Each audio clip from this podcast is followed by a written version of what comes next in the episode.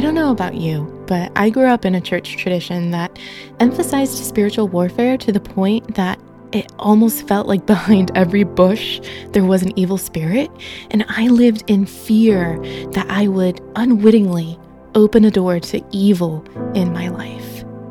Have you ever been afraid of that? You're listening to the Prayers of Rest podcast, and I'm your host, Asheritah Ciuciu. This season, we are resting in the promises of God. And today, specifically, we're praying through God's promise to protect us from evil. So, if you've lived with that fear that evil is out to get you and that you always have to be watching your back, I hope you take this time to listen and pray with me as we rest in the promises of God. So, take a deep breath and quiet your heart as we become aware of God's loving presence around us and within us. Today's passage comes from 2 Thessalonians chapter 3 verse 3. But the Lord is faithful, and he will strengthen you and protect you from the evil one.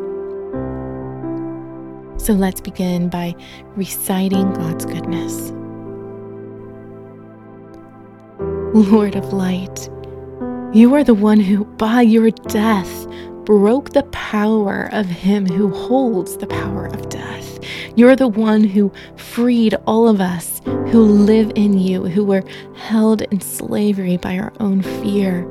Lord Jesus, you disarmed the powers of darkness and you made a public spectacle of them at the cross. How good you are.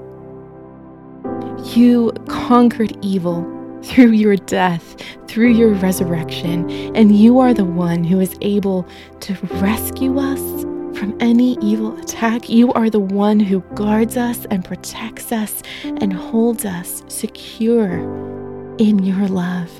God, we praise you that we have nothing to fear because you are the Lord of light, because you are in control, because you are all powerful, and nothing and no one in all of creation can separate us from the love of God, which is in Christ Jesus our Lord. God, how good you are to us. So take a moment now to reflect on this promise that God will protect you from evil and praise Him for who He is and for how He's already done that in your life.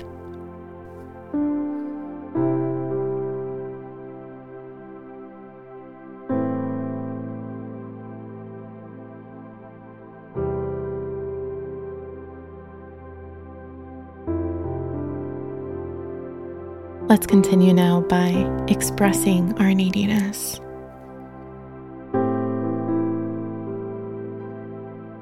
God, we confess that so often we still live in fear. We still give the enemy too much of our attention, too much of our time. Instead of fixing our eyes and our hearts on you, Lord Jesus, uh, we become afraid like Peter looking at the waves instead of gazing on you. And so, God, make our hearts steadfast. Help us to rest in your love. Help us to rest in your power, to rest in your victory, Lord Jesus. On the cross, in your death, in your resurrection, back to life, you are victorious. So guard our hearts and our minds in Christ Jesus with your peace that passes understanding. And we pray also for our loved ones who do not yet know you, who are not yet a part of your family. God, would you deliver them? Would you rescue them from the power of darkness? God, would you snatch them from death and bring them into life? Lord, help me to stand in the gap for my loved ones. Help us to put on the armor of God that we might take our stand against the evil one, not in our own strength, not in our own power, but in the strength and the power in the mighty name of Jesus Christ. You have already won the battle, so help us now to stand. So now tell God the needs that feel most heavy on your heart today. Who are the ones that you are praying for? Ask God to rescue them, to snatch them, to bring His peace in their lives and in your life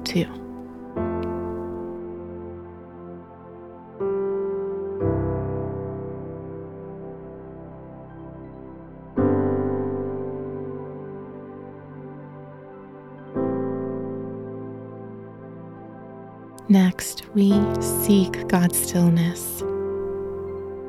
And in the next few moments, I invite you to ponder what areas of your life feel like they're under attack. What parts of your home or your relationships feel like the enemy is targeting his fiery arrows against you.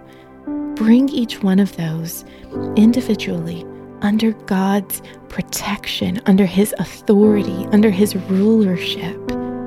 Stand firm in Him and then rest in His presence, knowing that you are safe and secure in your Father's powerful arms. Feel free to pause this episode if you need more time to be still with Him.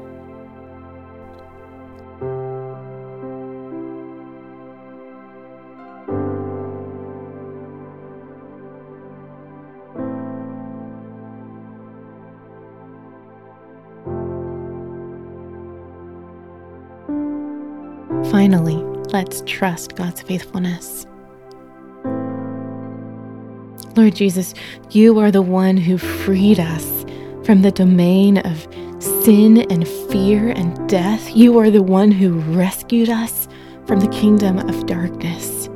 And God, you will continue to rescue us from every evil attack. You are the one who will bring us safely into your heavenly kingdom. What you started, you will be faithful to complete to the end.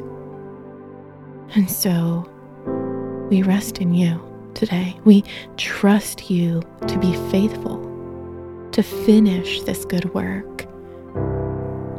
And when our hearts start to be afraid, God, we will remind ourselves that you are trustworthy and true, and that yours is the victory and we stand protected in the mighty name of Jesus and by his precious blood. You are faithful, you are true, and you will finish. God, we trust you. So, as you end this time of prayer, declare your confidence in God's faithfulness, reminding yourself that God is who He said He is and He will do what He said He will do in the world and in your life too.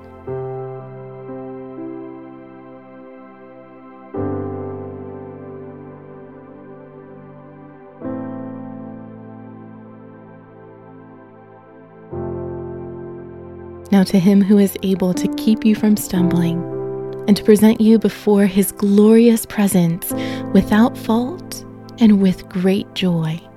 To the only God, our Savior, be glory and majesty, power and authority through Jesus Christ our Lord, before all ages, now and forevermore. Amen.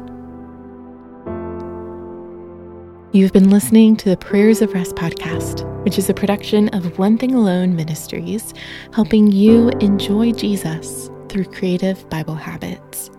If you've been blessed by this episode, would you take a minute to leave a rating and a review wherever you listen to your podcasts? It's your honest testimony that helps us reach even more people who are looking to rest in Jesus in these hard times. Thank you for helping us spread the word. And as we wrap up, I also want to thank Angie and Robert Elkins for editing this episode and Kendra Stanton for producing this podcast. Until we meet again, may you find rest in God's loving presence.